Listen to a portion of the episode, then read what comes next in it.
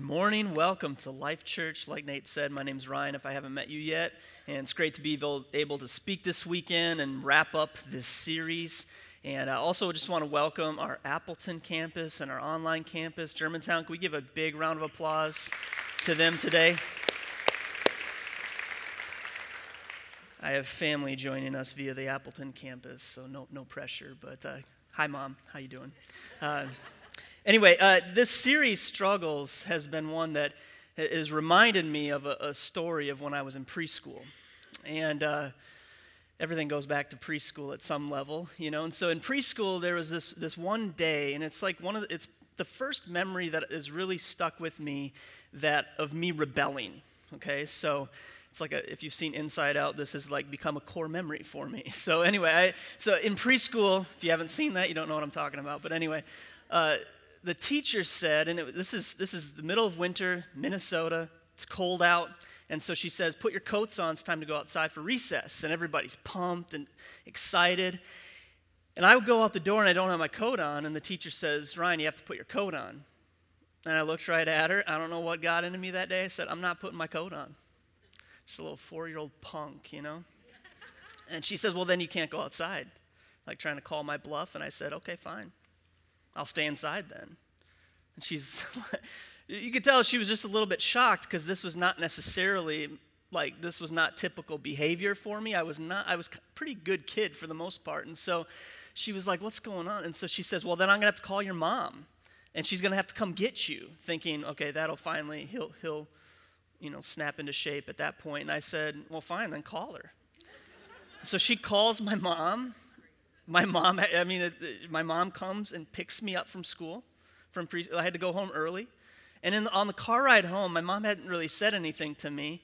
She was just as shocked as the teacher was kind of like you know we still joke about it to this day like what what happened that day? And on the ride home she says ryan what, what happened there? What was what was that all about? And i just said i don't know. I have no idea. I actually wanted to go outside. I think i just I think what happened is I went outside without my coat on, and then I rea- realized it, and then she caught me in it, and then I was like too stubborn to admit that I had just gone outside with them. So I just stuck with it, and I was like, I don't really know. I'm not sure. I'm sorry. I don't know. It won't happen again, you know, type of a thing. And for many of us, I'd like to think that the older I get, the less I have moments like that. But I still, to this day, have moments just like that. Where afterwards, I'm like, why did I do that? You know, why did I say that? Why did I react that way? Uh, why did I, you know, what, what's going on inside of me? And in Romans chapter 7, verse 15, this is kind of the crux verse of this entire series where Paul, he just says it real plainly. He says, I do not understand what I do. For what I want to do, I do not do, but what I hate, I do. What I hate, I do. Paul's saying, guys, I haven't figured this out either. I don't know why we have moments of just, you know, just lapsing into, you know, just things that we didn't want to do and we did them anyway and things that we don't want to do. And he's, that's what this whole series has been about.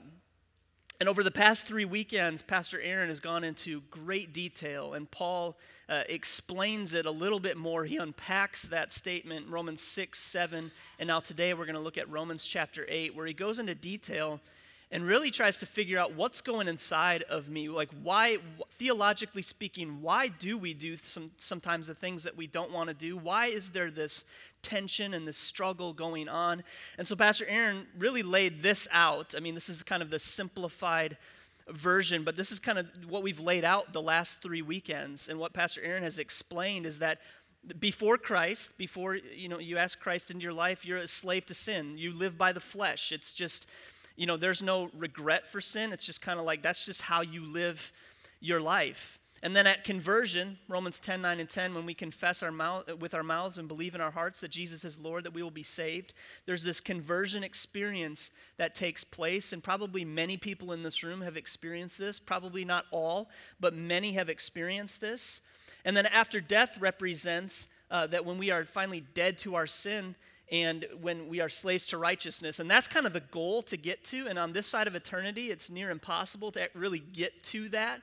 But that's kind of the sanctification process is going from conversion to becoming more and more like the image of Christ. Somewhere smack dab in the middle of this is where we deal with struggle. It's where we are, uh, bef- that we still have the flesh before Christ. We, that's the same flesh after we receive Christ but our spirit has been re- rejuvenated. Our spirit has been regenerated. And so there's this, this spirit and flesh that are just butting heads constantly. That's the struggle that Paul is describing in Romans chapter 6, 7, and today we're going to talk about 8. And we love testimonies where somebody says, you know what, man, I was so messed up and I was, man, I was addicted to all sorts of drugs and I was just terrible person. And then I received Christ and everything changed and I stopped doing all of those things, and everything was great. And we love those testimonies, and we hear those testimonies. And don't get me wrong, those testimonies happen where God can, in, in, in a moment, completely change somebody. But even those people still deal with this struggle. All of us do.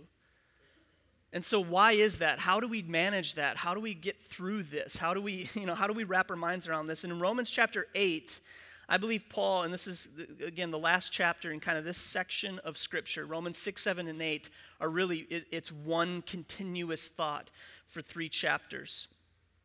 But Paul gives us some more clarity. And I think he gives us some very helpful, uh, almost like a blueprint of here's how we manage this struggle. And I like to think that it's just here's the one, two, threes just do these things and you'll be good, but it's not that simple. It's a lot more spiritual than that. It's a lot more spiritual than it is just practical. But if we will let these truths sink into our hearts today, I believe it'll absolutely change the way we live our lives. Uh, Romans chapter 8, starting in verse 1, Paul starts out with what I believe is maybe the most unbelievable verse in all of Scripture. It's definitely one of the, the, the most influential verses in all of Scripture. Romans chapter 8, verse 1, he says, Therefore, he's referencing the past two chapters, this whole conversation he's referencing. Therefore, there is now no condemnation for those who are in Christ Jesus. We could stop right there. I mean, we could preach sermon after sermon on that one verse. Therefore, there is now no condemnation for those who are in Christ Jesus. Would you pray with me today? God, we thank you for your word. We thank you that it's a light to our path.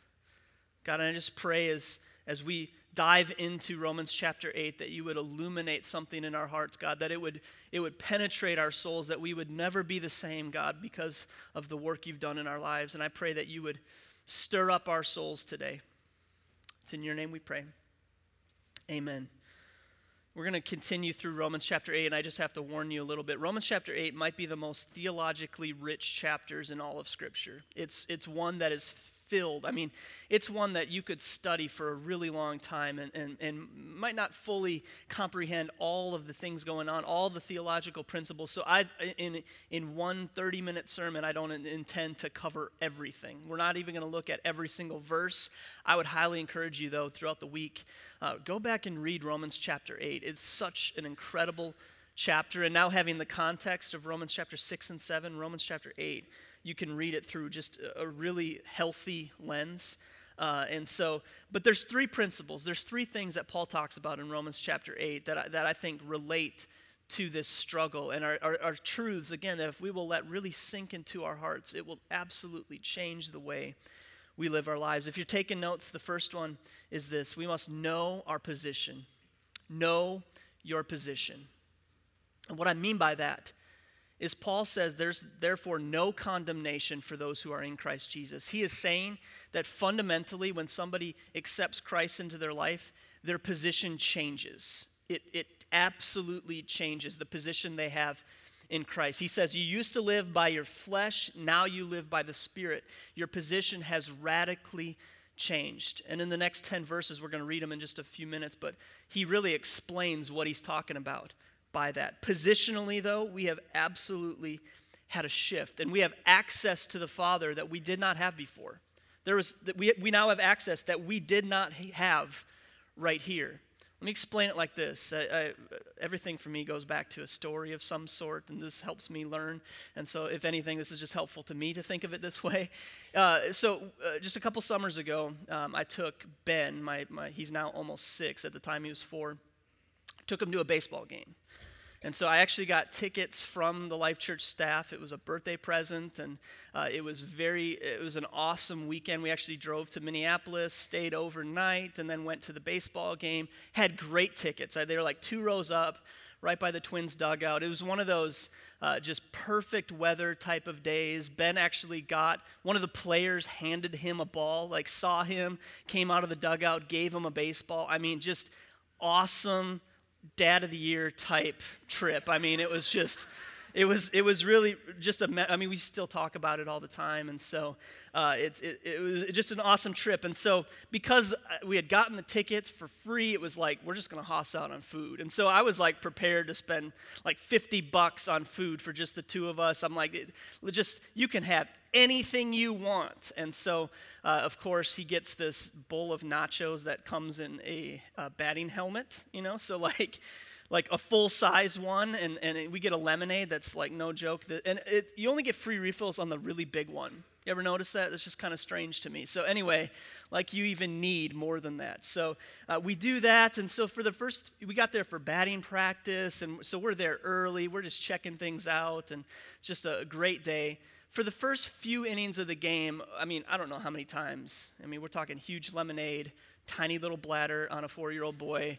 I mean, we just go back and forth, up and down the stairs multiple times, forget napkins at one point, spilled the nachos one point, spilled the lemonade at one point, had to go take advantage of our free refill on that. And so we're just, it's just up and down. If you've ever been to a baseball game with kids, you know you're probably not going to watch a ton of the game, and that's okay. You have to go into it knowing that. Uh, and so we're just back and forth, up and down the stairs, and we're all, all the way at the bottom, so it's kind of a long, long hike.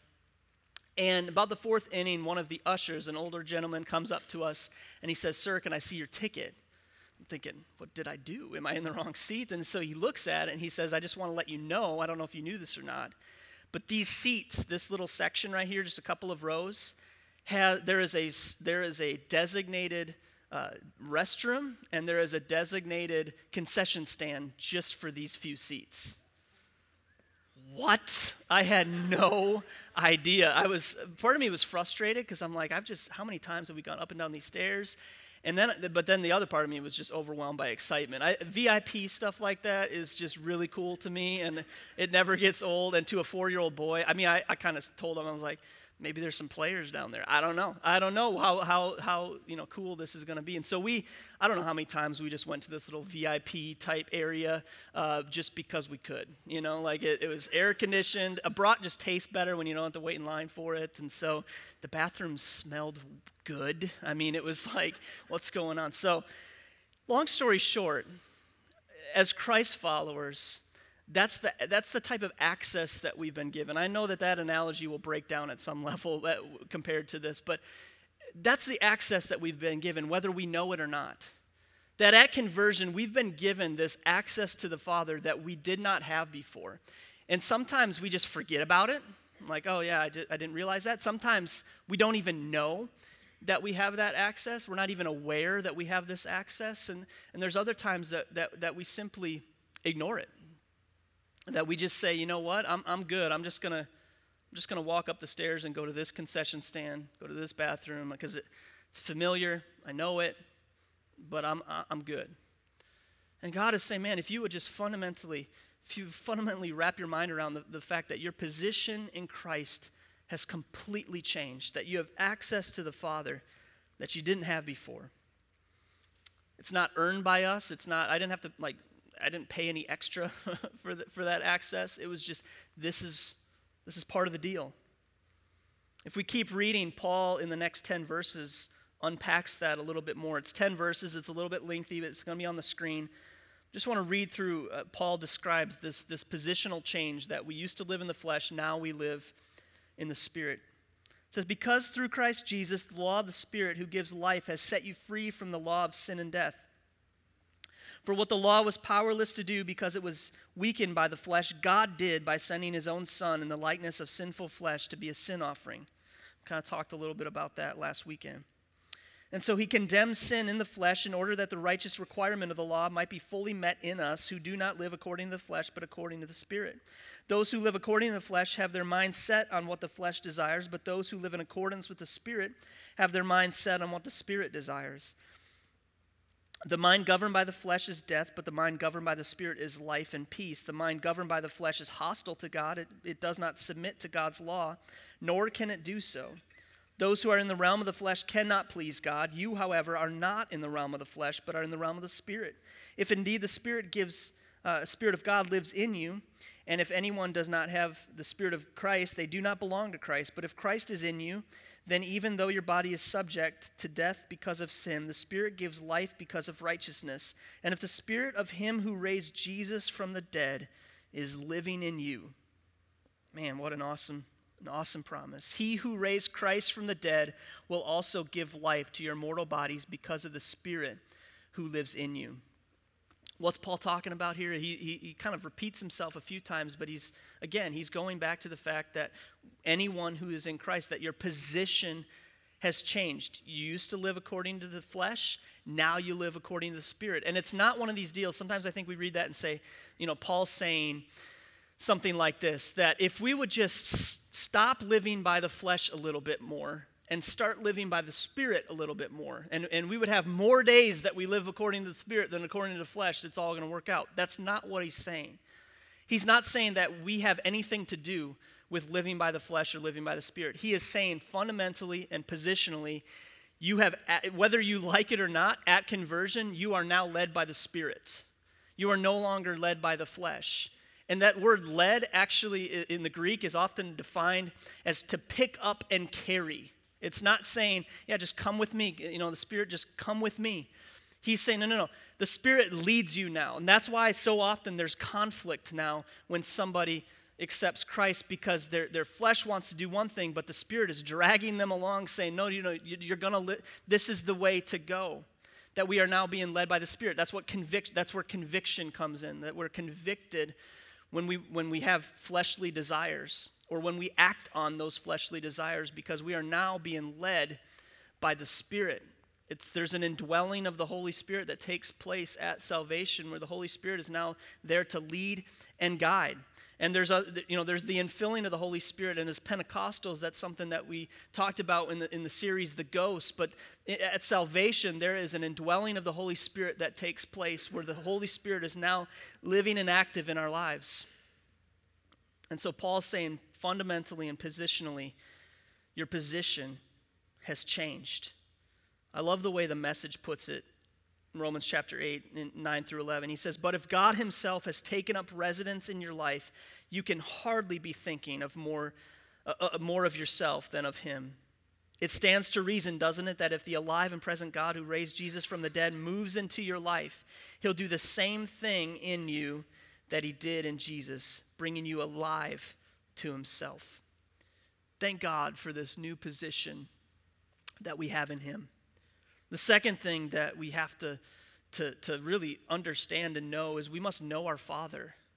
You must know your Father.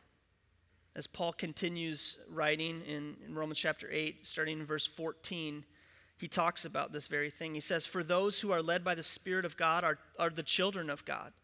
The Spirit you received does not make you slaves so that you live in fear again. Rather, the Spirit you received brought about your adoption to sonship, and by him we cry, Abba, Father.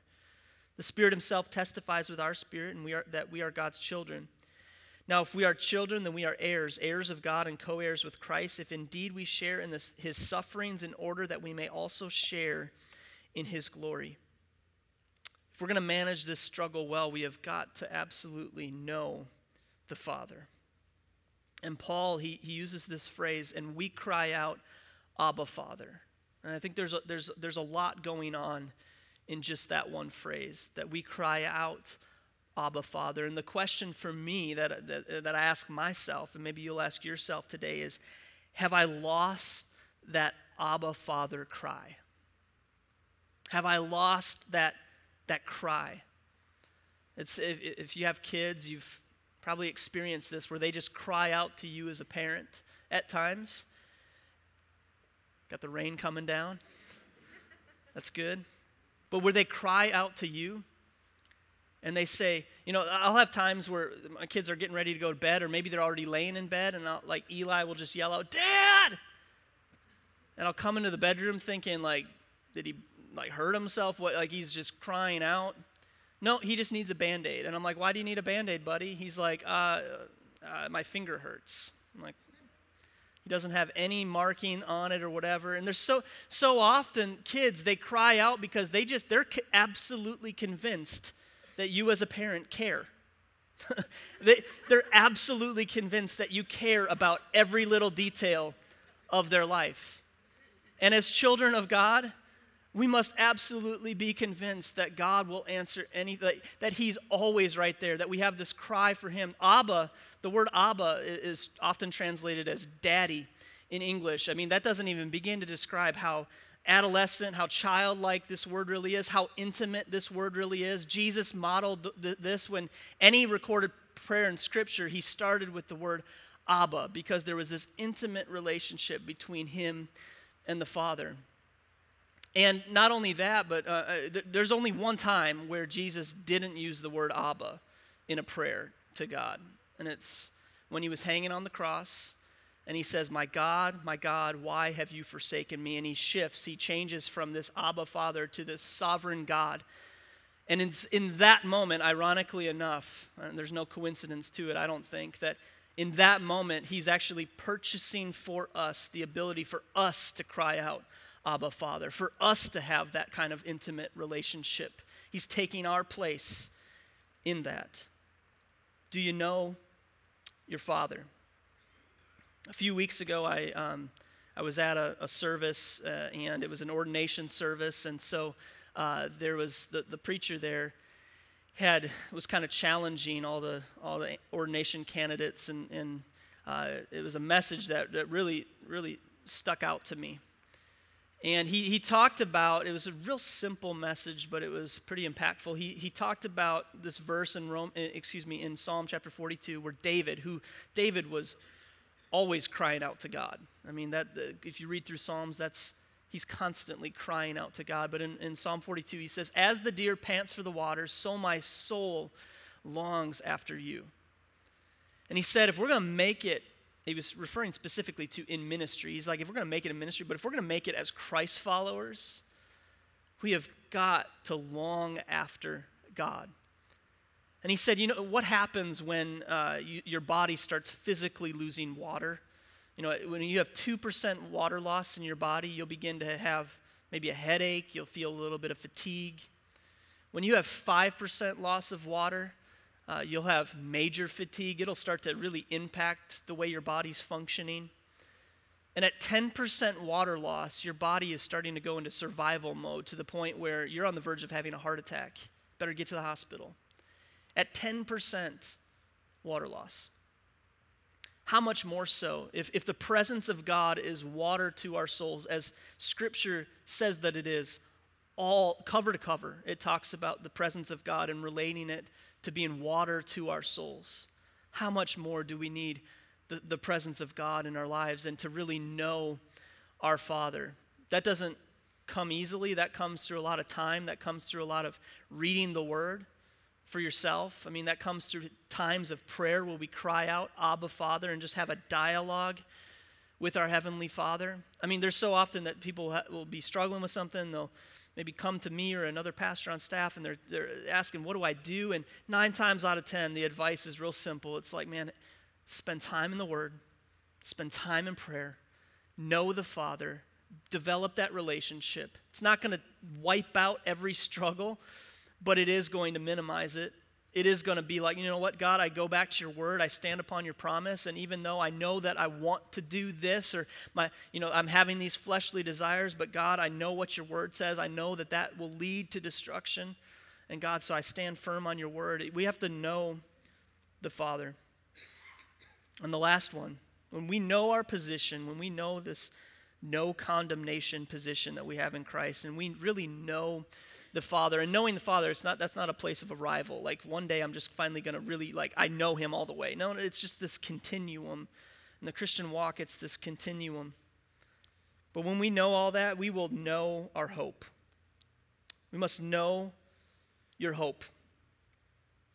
Romans chapter 8, starting in verse 18. He says, I consider that our present sufferings are not worth comparing with the glory that will be revealed in us. For the creation waits in eager expectation for the children of God to be revealed.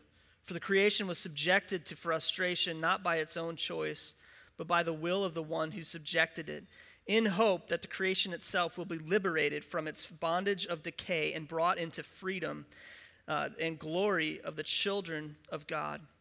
We know that the whole uh, that the whole creation has been groaning as in pains of childbirth right up to this present time.